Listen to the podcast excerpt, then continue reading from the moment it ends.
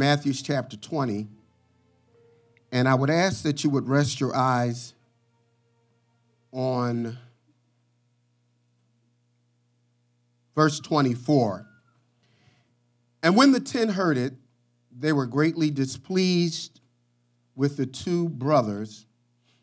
But Jesus called them to himself and said, You know not, you, you know that the rulers of the Gentiles lord it over them, and those who are great exercise authority over them.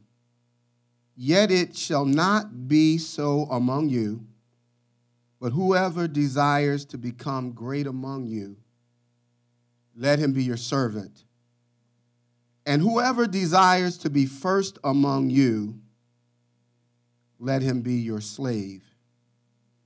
Just as the Son of Man did not come to be served, but to serve and to give his life for, for, as a ransom, a ransom for many. Let's pray. Father, we bless you and we thank you for who you are. And God, we thank you that your presence is here in this place. And God, it's our heart's desire that not to be distracted, that you would give us ears to hear what the Spirit of God has to say to us. We ask these things in Jesus' name. Amen. Amen. amen. You may be seated. There's a story of how Satan was traveling across the North African desert. He came upon some of his demons in training that were trying to tempt a holy man who had abandoned the metroplex to live in solitude in the North African desert. People who made such sacrifices were viewed in high esteem, that they would leave the comforts that were available to them to live in the hazardous conditions in the desert. Satan stood back as he watched them in amusement for a while. As he saw his demons literally throw everything but the kitchen sink at the holy man, they tried fine women, money, fame, power, prestige, and popularity. None of those temptations made the holy man blink an eye. He stood strong. He was not going to falter from his convictions. After a while, Satan became extremely agitated with his incompetent demonic agents. Haven't I taught you anything? He asked. Step aside. Let me show you how to handle holy men. Then Satan explained the reason you failed with this kind of Christian is that your methods were too obvious and crude. Let me show you how it's done. So he walked over to the holy man with great care and he whispered softly in his ear, Have you heard the news? Your brother has been promoted to the bishop, to be bishop of Alexandria. Instantly, the holy man's face turned red. His lips dropped to the ground, and you could all but see fire coming out of his eyes. Envy and jealousy is often the most effective weapon against Christians who desire to be holy. In the old urban dictionary, there's a popular contemporary word that describes the hidden jealousy and envy that was in this holy man's heart. And the word is outed. Outed. Say outed. It means to reveal some previously secret part of someone's life. To be outed means that there's something that is concealed that may not even be known to you that's in your life, but obvious to others or discovered in some exchange. And that thing that was previously secret and concealed, once it is revealed, that's what it means to be outed. Now, some time ago, a leader from a church was helping me relocate to this building.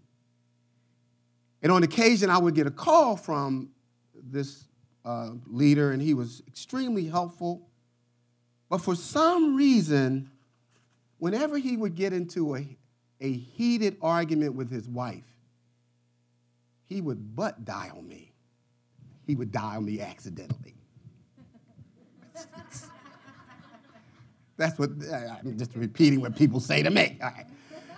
And I could hear everything that was that they were saying to each other and they would be yelling and cussing and the kids would be crying in the background and back uh, 10 years ago however many years ago if somebody called you and they didn't hang up you couldn't hang up on them at least I didn't know how. So I'm hearing, I'm trying to say, hello, hello, I'm trying to get his attention. I'm hearing everything that you're saying. And this ain't, this ain't good, Deke. This ain't good. This ain't good. This ain't good. And then finally, when uh, World War IV was over, I tried to call him back, no answer. And so this went on for weeks. And every now and then, now he's arguing with his teenager and so forth. So finally, I bumped into him we were actually at the grocery store. I bumped into him. I said, man, look, every time you have an argument in your house, I'm hearing all of the details. I'm not interested, but I, I just wonder if you were aware that you were on blast like that. And he was so embarrassed. Said, I've been outed. And he, what, what, normally would happen is that now the person will block you. You can't talk to them anymore. They change churches. Once you find out something that was secret, that was in their heart, that they were really fronting and letting everybody think that they had this great, perfect family, but really they were, uh, they were uh, the, the, the Saturday night match at home. The home was a war zone. But he said to me, when he became aware that I knew he said, That's the best thing that ever happened to my marriage. He said, I had no idea that I was that out of control until someone else other than my wife and my children hurt me. And he said, What God allowed you to hear and be exposed about me probably saved my marriage. And so being outed is not the worst thing. Because what God will often do is cause us on occasion to see ourselves in the mirror in ways that are very unpleasant, but totally revealing and accurate about what has been concealed in our hearts. Somebody say, I've been outed. As we turn our attention to Matthew chapter 20, Jesus, with his all seeing eye, gives a spiritual CAT scan to the hearts of his most trusted disciples. On the surface, you and I would be very impressed with the 12 men that Jesus chose to be personal apprentices that would ultimately become leaders of a movement that would turn the world upside down. Who wouldn't be impressed if you were a part of Jesus's hand chosen entourage? Now, I want to do four things today as we look at this. Is the first thing I want to talk, I want to share clarifications that need, need to, be, to be addressed. Clarifications. And I want to focus on preparation, preparation that's needed. Thirdly, we're going to look at revelation that exposes us. So, clarification, preparation, revelation, and then finally, I want to share from this passage in Matthew's, Matthew's chapter 20 some applications from the example of Jesus Christ uh, for our own lives. From Matthew's chapter 10, verses 1 through 4, we discover that each of the 12 original disciples were personally hand selected by Jesus. Let me begin reading uh, those verses. And when he called the, his 12 disciples to him, say to him, he gave them power over unclean spirits to cast them out and to heal all kinds of sickness and all kinds of disease.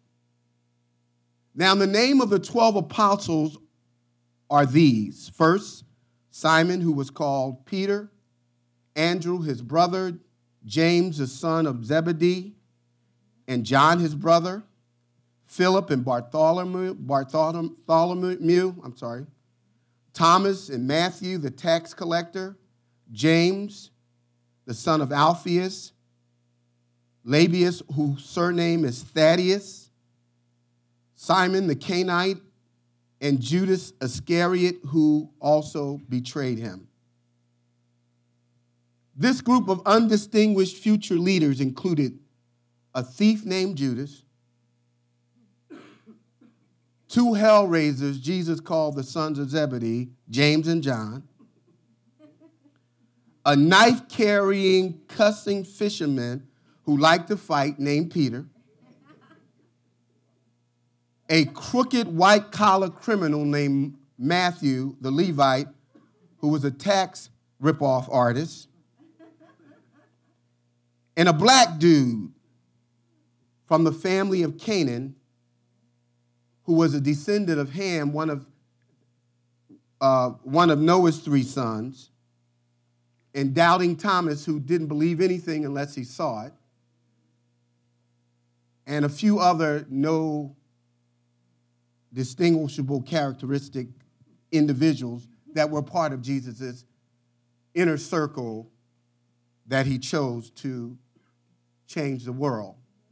Now, I was really fascinated as I was going through that list. I didn't know that there was a black guy that was one of the 12. Simon, Simon, the Canaanite, uh, was a, a member of the original 12 disciples. Let me share some things that these guys also had in common. Uh, they were hard workers, not hardly working when Jesus called them. One of the things that we learned about the kind of leaders that Jesus chose was he always hit moving targets, people that are already serving. And most often than not, when you end up with a position, it's usually because you're already doing what the position requires, and we're simply acknowledging what God has already affirmed. They all left everything to follow Christ. They were absolutely in, they surrendered. At least their material things. They left jobs, uh, uh, they left homes, and they, Jesus said, Follow me, I'll make you fishers of men. And immediately, they packed their things up and they were behind Christ. And I think that that's one of the unique characteristics of the original 12. The Lord doesn't ask us to do that. The church would probably not be very full today if we had to leave everything immediately. Uh, because the credit man cometh. The credit man cometh. They were all flawed men with many imperfections.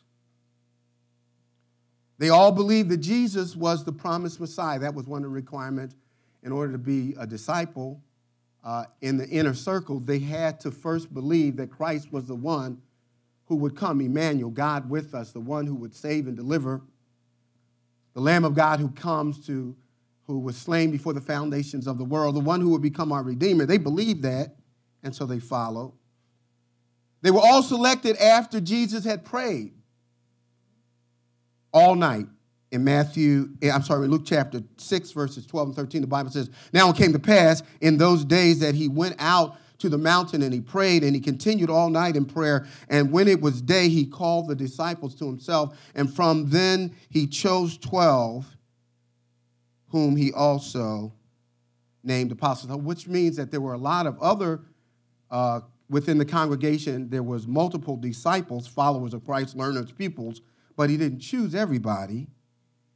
But before he did, Jesus, who was omniscient because he's God in the flesh, he prayed all night before making the decision. And even though he prayed all night about who should be a part of the inner circle of leaders, he chose a devil named Judas. They were all shocked when they were chosen. Humble people are shocked when they are chosen. Prideful people are shocked when they are not chosen. The story in Mark chapter 9, when you get a chance in verses 1 through 6, Jesus is on the mountain. It's called Mount, Mount Transfiguration because Christ is transformed, and uh, they get to see a glimpse of the glory of Christ. And then Elijah and Moses, the prophet, appear in verses 4 through 6. And here's what Peter says He said, We ain't supposed to be here. Elijah and Moses and Jesus. I get it that they get to go backstage. You, this is, you know, you had your favorite concert and you've been in the nosebleed section, and now all of a sudden you find yourself behind the curtain with, with, with, with the most prestigious and popular star, you know you're not supposed to be there. You don't have that kind of pass. And so people say, I don't got this, I don't have this kind of pass. How did I get here? I'm not worthy. And so what happens is when you end up in a position in the presence of the Lord in humility, you say, I'm not supposed to be here.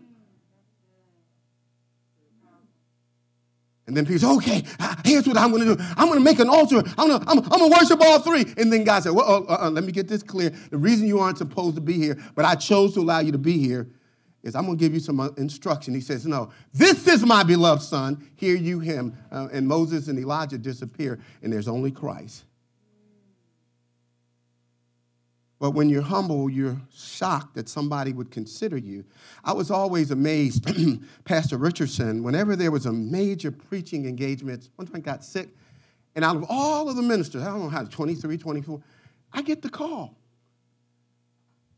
I'm not saying, well, I went to Dallas Seminary and I, am a major in homiletics and da da. No, I was like, why did he choose me? Because, as Paul says, I'm the least of the apostles, the greatest of sinners in his mind. Bible says in, in Psalm chapter 8, verses 3 through 4, David speaking, King David, the man after God's own heart, he said, When I consider your heavens and the works of your fingers, the moon and the stars, which are which you have ordained, which you have crafted, which you spoke into existence. There was nothing, and you said, Let it be, and then it was. You spoke something into existence from nothing. When I look at what you've done, the handiwork, the marvel, the majestic work that you've done, then he says, What is man? That you are mindful of me? And the Son of Man that you visit him. Whatever, who are we? That God would even consider any of us. They were all given an assignment and the authority to minister by Jesus. And when he had called the 12 disciples to him, he gave them power. He gave them power over unclean spirits to cast them out and to heal the sick of all kinds of diseases. There were three parts to their assignment. But remember this it was Jesus who called them. The first part, he said, the Bible, the Bible says they, he called them to himself. That's our first call, is to Jesus. And then he says he gave them responsibility for proclaiming the gospel. So they were, to, they were called to Jesus to preach the gospel and to perform miracles, signs and wonders of healing and deliverance, not to bring attention to themselves, but through the miracles that men and women would believe that Jesus is the Christ, and through faith in what Christ is able to accomplish through us, that they would get saved. And so the miracle is a sign that points us to Jesus as the true one who came to die for our sins. And so they were given the assignment and the authority to minister by Jesus. They all had expectations of tangible reward for their sacrifice. So they left everything, but they had an expectation. When you got married, you had an expectation. He'll know when my head is hurting. He'll know when I'm hungry. He'll know when my hand needs to be held. And now your hand needs to be held. You're hungry, headache, and all that at the same time. And the boy still didn't get it. because the last I know, the brother ain't God. So unless you say headache, hold my hand, I'm hungry, he may not pick it up. We, we kind of slow. But when they decided to follow Jesus, they had expectations, and but in their minds, the expectations, the reward, what they were going to receive was tangible, it was temporal, it was material. I love Peter in uh, chapter 19, verses 27 through 30. Peter answered and said to him, See, we have left all to follow you. Therefore, what shall we have? What's in it for us? Watch this, church. Jesus is no longer physically in the world, choosing leaders in the church. But what he has left in the church, go to Titus chapter 1, he left the pastor, he left Titus. He said to Titus in, verses, uh, in verse 5, uh, he says, For this reason I left you in Crete, that you should set in order the things that are lacking he said, Pastor Titus, appoint elders in every city as I've commanded you.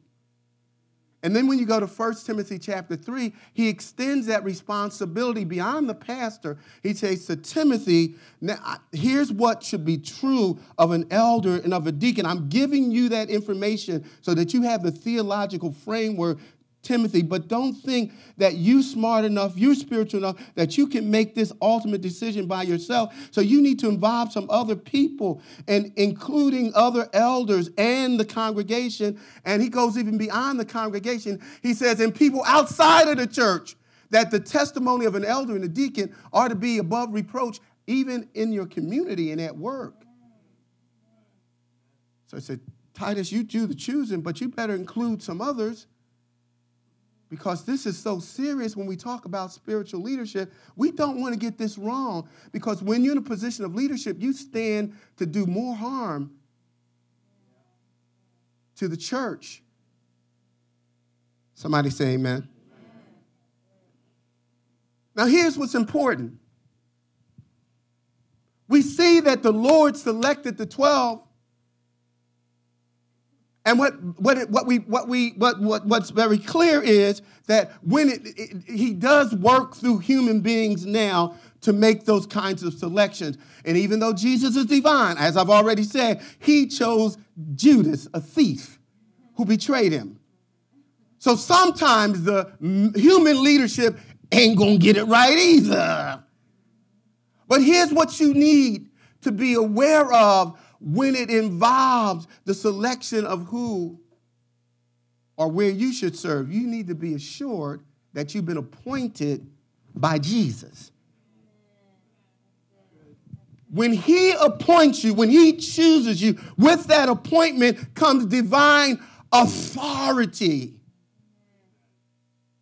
With the specific thing that he is called, he will give you authority. He said to Joshua, Moses, my servant, is dead. But now I am calling you to finish what he has started. And when the way I was with Moses, I'm going to be with you because I am appointing you. When you are appointed by the Lord, the same authority it was on Moses will now be, the mantle will be on you. So you need to be sure that God made the appointment, not the church, not the elders, not the pastor. That's why you got to pray about it. The second thing is you need to have the anointing. The anointing gives you the ability to do the service. The spiritual gifts. You can have the title. You can I can have the biggest parking spot in front of the church. You can take over the entire front part of the church. That don't give me no anointing. That doesn't give me the gift. God gives the gift. you need to also know, be aware of a third thing. You need to be not only that you were appointed, bringing the authority, anointed, giving you the ability, but you need an, the assignment from Jesus, which makes you, gives you the availability to serve wherever he says. You don't want to be in any position that the Lord didn't put you in because we're going to talk about this. That if you're operating outside of your anointing, then you can be like Uzzah, uh, touching what's holy, that you don't have the anointing to touch, and you could lose your life. But God is the judge. He puts down one and he exalts another. Psalm 57, verse 7. That's clarification. Now, preparation. And here's where the Lord revealed to me that I had failed on my side as a pastor. Whenever the church makes a shift, or even at home as a husband, or you're getting ready to take a new job, God says, My people perish for lack of knowledge. You have to prepare people, you have to do some instruction. Because we are a church who really tries to operate according to the scriptures. And that means that what, when we make a decision to make a, a, a shift, we have to have the Word of God to back it up. So if you're prepared, you'll be better able to respond. So I'll take responsibility for needing to do a better job of preparation. Now go back with me to uh, Matthew chapter 20, and we've all, I preached this passage before. Sometimes what you're going through, in fact, let me just say all times, the Bible says, count it all joy when you experience diverse testing for the testing of your faith is allowed to work patience, to teach you how to wait on God. And it said, but you must give that experience time so that, so that patience will have its perfect work. God is trying to mature us. And so he will allow you in your life experiences to be exposed to something that has nothing to do with anything that's necessarily going on in your life right now. The reason you don't understand it is because he's getting you ready for the next trial. And so what happens in, in Matthew 20, uh, verses, uh, the, the first part of the chapter, verses 1 through 16, in preparation for, for transitioning the 12 to another level of discipleship, and it was Jesus who gave, it was Jesus who gave the 12 disciples the title apostle. He gave them that title.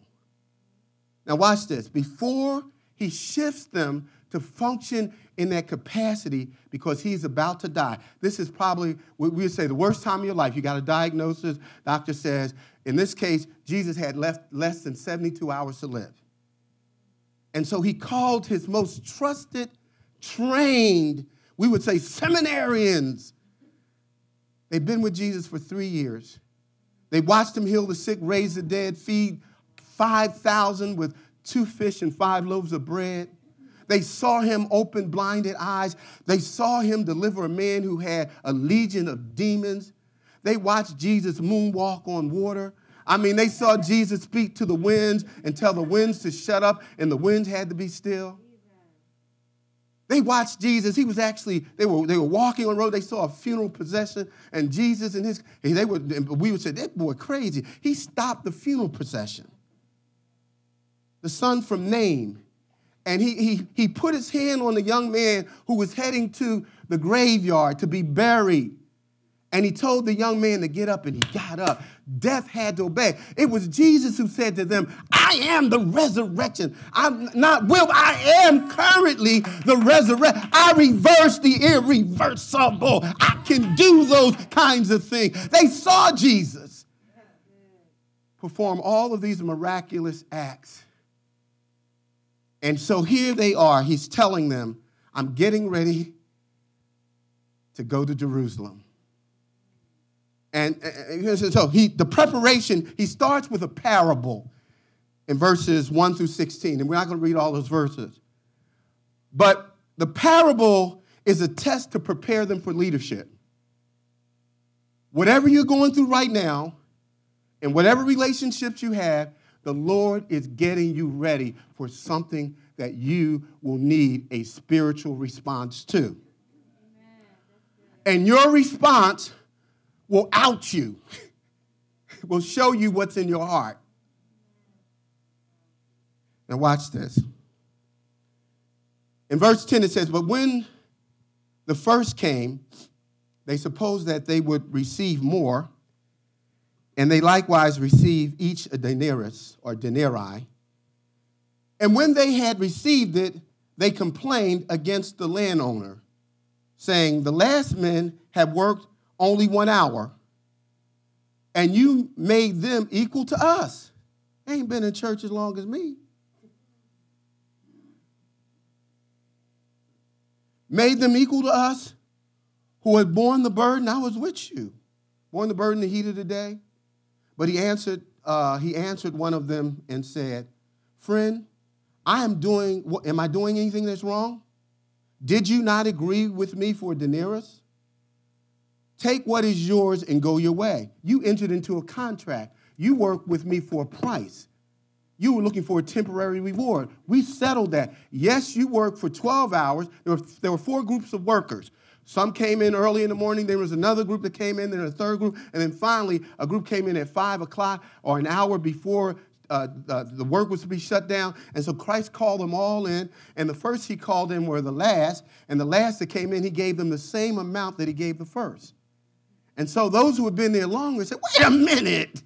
How are you going to let them only work it out? We, I mean, we broke our backs. We helped to build this. It wouldn't be any of this if it wasn't for you. How can he say, can I do whatever I want to do? See, here's what the, the parable that is preparing them for what is going to transpire in verses 20 through 28 is basically about the sovereignty of God. God can do whatever he wants to do with whomever he wants to do whenever he wants to do it. But it's also a, a, a, teaching about the sinful condition that is concealed in our hearts, that is often not revealed until we don't get what we think we deserve.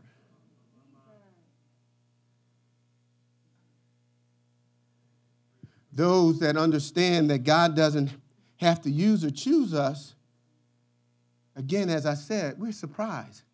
Paul says, He chose me. God has chosen the foolish things of the world to confine those things are wise. He has chosen the weak things to befuddle those things that are strong. Why, God? Why? Why didn't you go down to the university? Why didn't you get the doctors? Why didn't you get those who were prestige? And I'm not saying that the Lord is ever against that because one of the most brilliant people who ever walked the face of the earth that was a part of the team of Jesus was a man named Paul. But he didn't choose us for that reason because if he did, most of us would have been left out. When you are working for pay, for recognition, for reward. You're going to be competitive. You're going to be uh, trying to impress people. You're going to be doing what you're doing for the wrong reason. The reason you know that it's for the wrong reason is because when you don't get what you think you deserve, you're going to stop doing it. But when you are working for the promise, he said to the last group that came in for the hour, I will give you what is right. He didn't even say how much. All I care about is he promised. He said he would. And if he promised it, his yes is yes and amen. He will do what he said. You will work and serve the Lord out of excellence because you know he will he chose you in spite of you when I think about what the Lord saved me from and, and who, who I am in Him, uh, there's no way I'm supposed to be standing here right now. It was the Lord. He scooped me out of the dirt and He formed me and He shaped me in spite of everything that I, have done and all that He knows about me. He has chosen me to be here this day. I'm grateful. I'm thankful. I want to please Him with all my heart. With all, I can't love Him enough. I can't serve Him enough. He's been so good.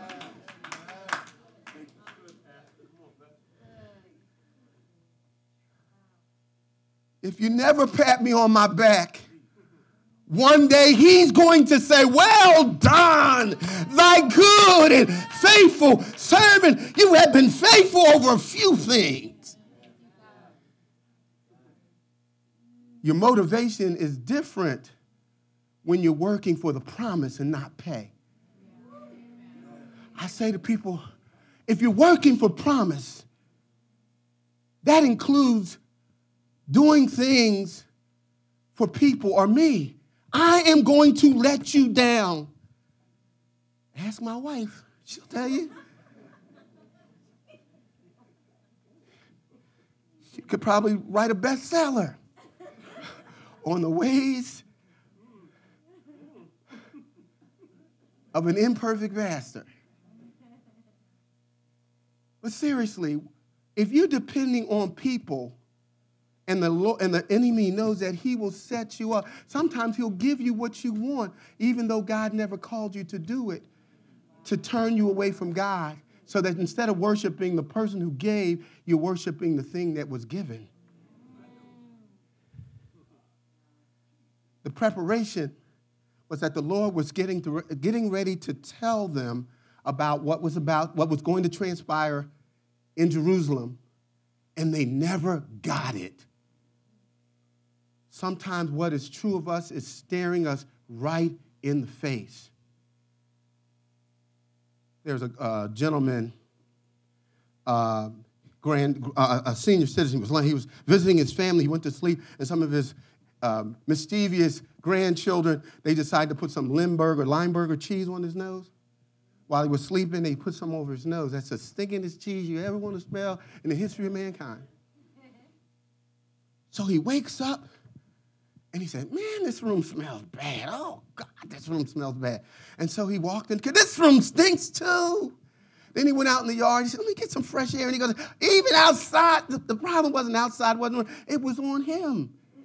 It was the cheese under his nose until he recognized that the smell was attached to him. The preparation is that the Lord wants to show us that we all got some Limburger, Limburger cheese under our nose, that we got sin in our life, that there are things that we hold on to that the Lord is telling us to release, that some things that the Lord will keep from us just to show us ourselves. In the Revelation, in verses 17 20 through 23, the Lord says, uh, Now Jesus going up to Jerusalem, look to, he looked to the 12 disciples, his closest apprentices, the ones that he had trained, that all the things that I've already said, aside, uh, and, and he took them aside on the road, and he said to them, Behold, we're going up to Jerusalem, and the Son of Man will be betrayed by, to the chief priests and the scribes, and they will be condemned, they will condemn him to death. Say death and deliver him to the Gentiles to mock and scourge and, and be crucified. And on the third day, he will rise again. I want you to know one of the things that happens when I'm dealing with people that are de- dying for 14 years, when the doctor is saying, and most often, many times the doctors are not courageous enough to say to a person, You have six months or less to live. You're not going to make it. There's no treatment. What the person hears is, we're going to do the best we can. They didn't hear six months or less. So the disciples are hearing Jesus going to be betrayed, going to be uh, put to death, crucified, put in the hands of the Gentiles. They hear on the third day. Uh oh, payday! Oh, hallelujah! We get ready to get ours. We only put in three years. Now we getting ready to be really hooked up. And so, what Jesus reveals about spiritual leadership is this there's a price to pay. Bible says, Let not many of you be teachers, because for those who are in the front, those in positions of leadership, there's a stricter judgment. You're not in the you're not in the stands anymore. You're on the field. You you're the guy hiking the ball. That's the worst position on the football team where you all you, you your head is down. You got you, and, and the biggest guy, the nose tackle, some 340 pound ugly dude in front of you. And all you're supposed to do is hike the ball when, when, you, when the count is made. You're talking about an unenviable, painful position. And Jesus is saying, when you decide to be in leadership, you, you, you might, that's what you become the center. And you're going to, when I say hike, the, that's, you, so, so you, you put yourself in the street. So there's a payment to be made. He said, let me tell you about the price that I'm about to pay for leading you. He said, I'm going to be betrayed. I'm going to be put to death. And the Gentiles are going to mock and scorn me. I'll be beaten and crucified. I'm going to die. But here's the good news. He says that the promise will follow. He said, on the third day, I want you to know that there's a promise that, that is accompanied to your obedience that requires pain. There's a promise attached. When you go to the Bible, just check this out. He says, But be steadfast, unmovable, always abounding in the work of the Lord. He says, knowing that your work is not in vain, that you will reap a harvest. There's always a promise attached to our pain. But in order to get the crown, you got to, you got to bear your cross. You've got to be willing. Jesus says there's going to be, there's going to be a price to pay before the promise. He said, Beloved brothers, be set forth unmovable there. And then he says, and I like this, he says this, uh, therefore, we do not look at lose heart, even though our outward man is perishing, the pain, the price, yet the inward man is being renewed day by day. The promise for this light affliction, which is but for a moment, the pain, the promise is working for us as a far more exceeding eternal weight of glory. For we look not at the things which are seen, the pain, but the things which are not seen. For the things that are seen are temporal, but the things that are not seen are eternal. There's, there's attached to your call pain, but promise. And the pain, the promise of the Lord will it, will always come to you as you need it. I will supply all of your needs according to your riches and glory. So leadership comes with it. You're going to suffer. You're going to have pain. That's what Jesus says. Jesus says, here's a revelation. Understand, are you prepared? Are you prepared? Here's the problem. The carnal heart is often concealed through religious ritual Listen to what happens. Let's go back to chapter 20. We're almost done. Uh, beginning in verse 20, we read, And the mother of Zebedee, say Zebedee, came to Jesus with her two sons. Look at the worship, the re- religious ritual, I should say. Kneeling down and asking something from him. And so what happens, carnality, when you have ulterior motives, when your, your heart's not really right, often we will conceal it behind religious activities. Have you ever noticed that some people only come to church when, when they're going through something? They look at God as like a rabbit's tail, as a good luck. Or they're serving again for what they may earn, what they may give. I've actually had ministers leave churches because they wouldn't, the pastor wouldn't license them. And after they got licensed, and they came back. They didn't join the church that they they weren't led to where they went, they just went to get a title. And then they came back. Now they got the title, but you're still sitting on the pew collecting dust.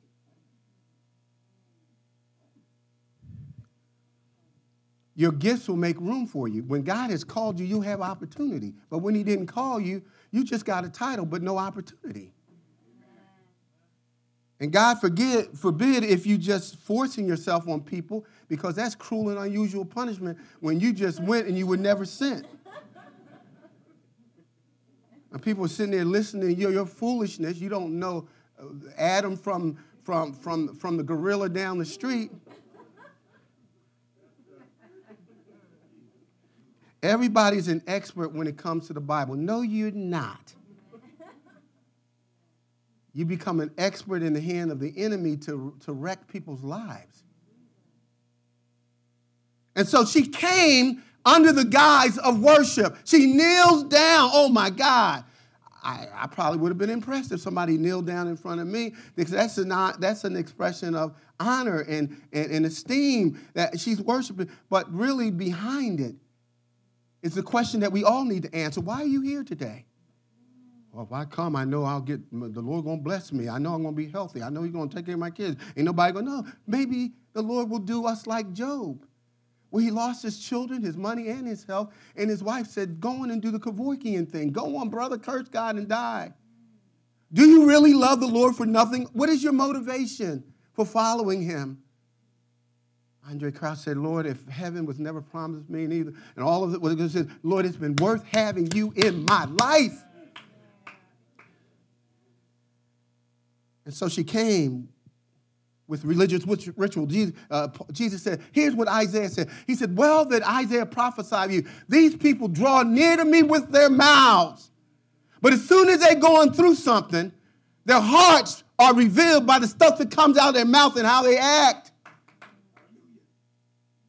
He said, You hypocrites. He, he, he prophesied that you people will bow and pray and jump and shout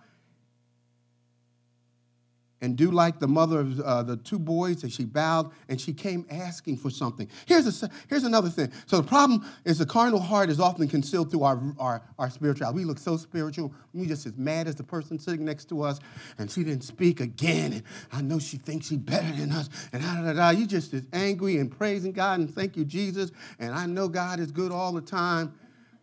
Covering up a rotten heart. Here's the second thing pride of the pride of car, a carnal heart is often concealed to the people that think they deserve special status. Jesus said to the mother of James and John, Do you understand what you're asking for? And then he looked at the boys. He said, Can you suffer what I'm going to suffer? Can you drink from the cup and be baptized? He's talking about his death and suffering. And they said, Yep. What that means is they really thought they could. Pride is not only the most hated sin, it's the most dangerous sin because the people who have it the most can't see it in themselves. They didn't see themselves as being prideful. This is the way you cut a deal. This is the way you make you you you get networks. This is how you promote what's important to you. And you will say you can do anything. You show your best side. You don't talk about your weaknesses. Yes, we can suffer what you're going to suffer, Jesus. Pride can keep you ignorant and you don't even know that that's the very thing that's keeping your relationships from ever growing, from people ever being able to truly correct. You're not correctable.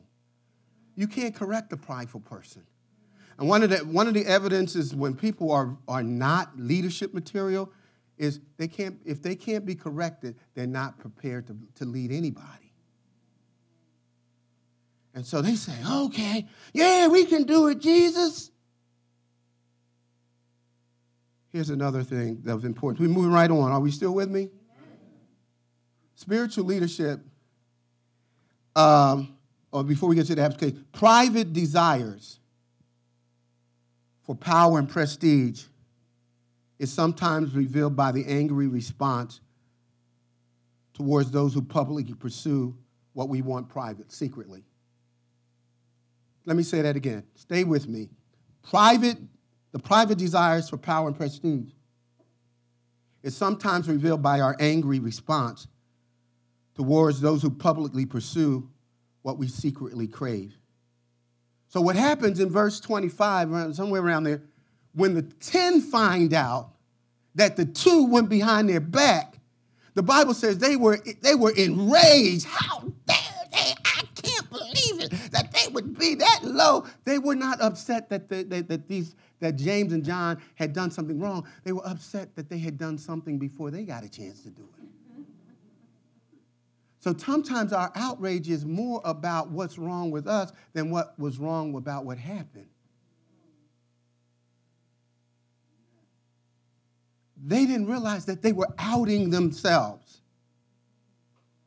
revealing something that was concealed in their hearts that they didn't see as wrong, but it was carnal. It was not of God. You can't have a blind treasurer. Well, they got Braille. They can, everybody can give him, give their money in ones. No, they can't. I don't want everybody giving their dollars in ones. So if, if you're blind and you can't see to count the money, that means that's not the ministry for you. But there is a work for you to do. So when I'm pounding my heart, I remember when Jimmy Swaggart was talking about Jim Bakker, how he had gotten caught up in his sin with his secretary, and he should be out of the ministry, he should shut things down. And the next time you hear about Jimmy Swaggart, he's parked in front of some house of prostitution with all four tires slashed. Sometimes what we're pounding our hearts, pounding our chests the loudest about is really the reason we hate it the most is because it's most like us. The 10 were like, Are you serious? I can't believe they put their mother up to this. And really, it was about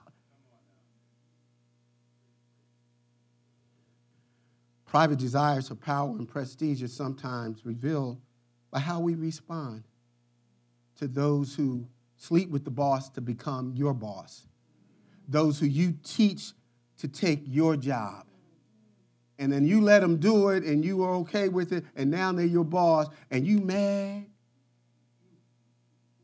Because they manipulated a situation that you could have manipulated.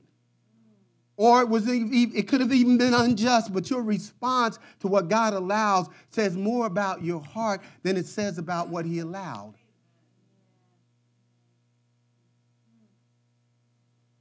I had a friend named richard stokes my best friend. I think I liked him most because he was smaller than me. I was better than him as a baseball player. I could beat him up when I wanted to. And he, we used to call him the hummer. He talked, uh, every time he talked, he talked with a hum. My name. Uh. So, so Richard Stokes uh, had, he, he was, his father was a single parent, and they moved. Him and Robert, his brother, moved.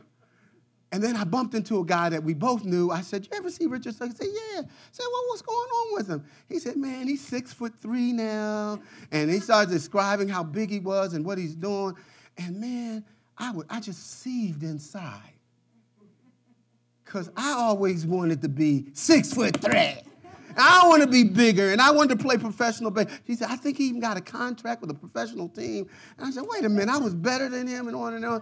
And then one day, years later, I bump into Richard Stokes. He's still this, this little scrungy little guy. He hadn't grown any taller. So the guy that was telling me all this knew that it bothered me.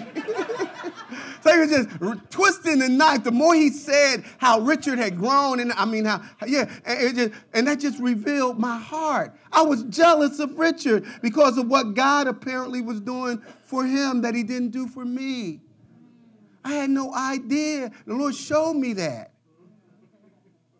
I told you how I used to get up and I give the lady, I've had my football uniform on coming from Gratz, working on all muddy and everything. And I was sitting, got my helmet, my book bag, and ladies would come, they sit down, I give them my seat on the bus, and they say, Isn't that the nicest young man? His parents just really raised him right. And I'd be secretly saying, Yep, I'm the nicest guy, my parents and I. I was just feeling so. And then one day I gave my seat up to a woman. She didn't say thank you. and it seemed like my, my equipment became heavier and the ride was longer. And I could start, I think like I smelled worse. And then the Lord showed me the only reason I was giving those women a seat was not because I really cared or was a gentleman. I wanted the attention and the prestige of being thought of as a nice guy. God outed me because I was doing the right thing for the wrong reason. Let me finish with this. Here's some application. Spiritual leadership will cost you something. It will cost you something. So he said to them, You will indeed drink my cup and be baptized. You're going to die. And all of them actually died, uh, uh, were martyrs. Following the Lord means that you take up your cross. To be a spiritual leader, it means to die to yourself, to esteem the interests of others above your own. Let me run on. Spiritual authority and power is given by God not man. Because if God, if man could give it to you, listening at what's going on in Virginia with the governor, the lieutenant governor, and the attorney general, and those guys. A week ago, they were sitting high, and, and they, they, they could possibly the next president, and all of the prestige. And the same people we that elected them are now saying they all need to resign. Don't go back 35 years in my closet. Please don't do that. Please don't go searching 35 years about what I did when I was some stupid, immature, undeveloped kid, because I'm going to, you're going to find some, some, some stuff. But my, my, my point is this if man gives you your position, and your re- the same people that gave it to you will be saying one day the son of David and Hosanna, king of next day they're talking about crucify him, crucify him. You better be sure that the Lord gave you your position because when God gives it to you, no one can take it from you. Spiritual leadership in the church is never a struggle for the top, but a struggle for the bottom. Jesus says, The greatest among you should be your servants. I am not impressed when you say to me or to my wife, Oh, it's so nice to have pastor and wife that are approachable, that talk to you, that don't. Why would you be surprised about that? It's a disgrace and, and it's, it's, it's, a, it's a shame on the church if the pastor and wife are so arrogant and condescending that you don't feel like you can approach them? I am so happy. Why wouldn't we be approachable? We're sinners saved by grace just like the rest of us. So you go to a church and the pastor's pushing you away and they're throwing pedal, pebbles on the ground or pebbles or whatever. The only person that we need to be throwing that kind of celebration for, his name is Jesus. And the greatest characteristic that distinguished Jesus, that I hope you are you recognize that is true about my wife and I, is that we're servants. Here's the final thing. Spiritual authority or spiritual leadership follows the example of Christ. He said, I didn't come to be served. He's King of kings and Lord of lords. He said, but I came to serve, to, put, to give my life as a payment, as a ransom I came to die that you could have life. That's the example that the uh, spiritual leaders, we're looking for people. God ain't looking for no superstars. He's looking for some foot washers. Are you prepared to wash somebody's feet? Stand with me. One of the most embarrassing experiences I've ever had, I've shared it with you before, but it's appropriate again. I was in a class at a church, and there were about had to be about 500 people at the Bible study. Pastor was out of town. He had an assistant, and I'm thinking, I don't know why he didn't ask me. Because this brother up here, he ain't he he's pretty he's pretty lightweight. He ain't exegeting the te- text. He's eisegeting it. And for he he thinks he's I mean he acts like he's hot stuff, walking all and I'm thinking I'm spiritual, I ain't, I'm humble. And so I decided I'm going to ask a question. Now I knew the answer to the question. So if you know the answer to the question and you're just asking it, actually I was taking control of the class. Then you shouldn't ask the question. When I ask the question, it completely, the brother was confused. He couldn't get his thoughts right. And there was a just chaos in the room. And then they said, Well, do you have? I said, Oh, I, I, I think I could help you. So I gave the answer and standing ovation. And about a week later, I get a call from the assistant pastor in the church. I said, uh oh, they finally got it. I know. I've, been coming in from Dallas Seminary, and they, I've been here almost a year, and they haven't even acknowledged that. I'm a, so I get in there, and the brother say, you know what? You have a pride problem. So I'm saying, yeah, you, you really think so? I'm saying, I'm smiling and I, am Zebedee's mom. I'm, you know, I'm going through them. Yeah, I get it. Thank you for you, man. I'm furious. I said, you know what it is? They're jealous. And as soon as I can change my membership from this backwards church, I'm out of here. We're going to pack these kids and we'll go. And then as I'm driving home, the Lord said, if you didn't have a pride problem, why is it bothering you that somebody says you do? I felt like I had been knocked down to the ground. So the Lord said, if you can be knocked down from something, you were in the wrong place in the first place. You ought to be prostrate before me at all times.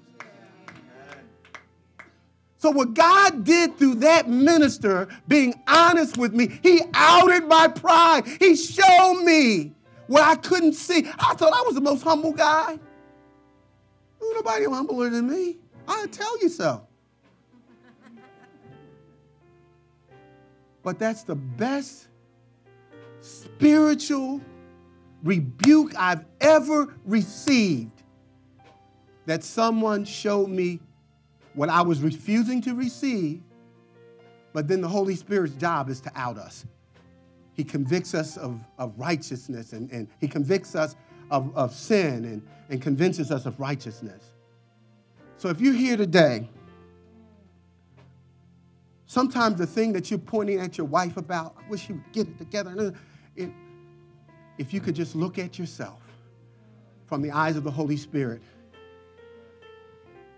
and allow Him to really out what's in your heart, you may find yourself in a place of humility and now you're available. You can say, like Isaiah said, when the, when the Lord said, Who shall I send and who will go for us?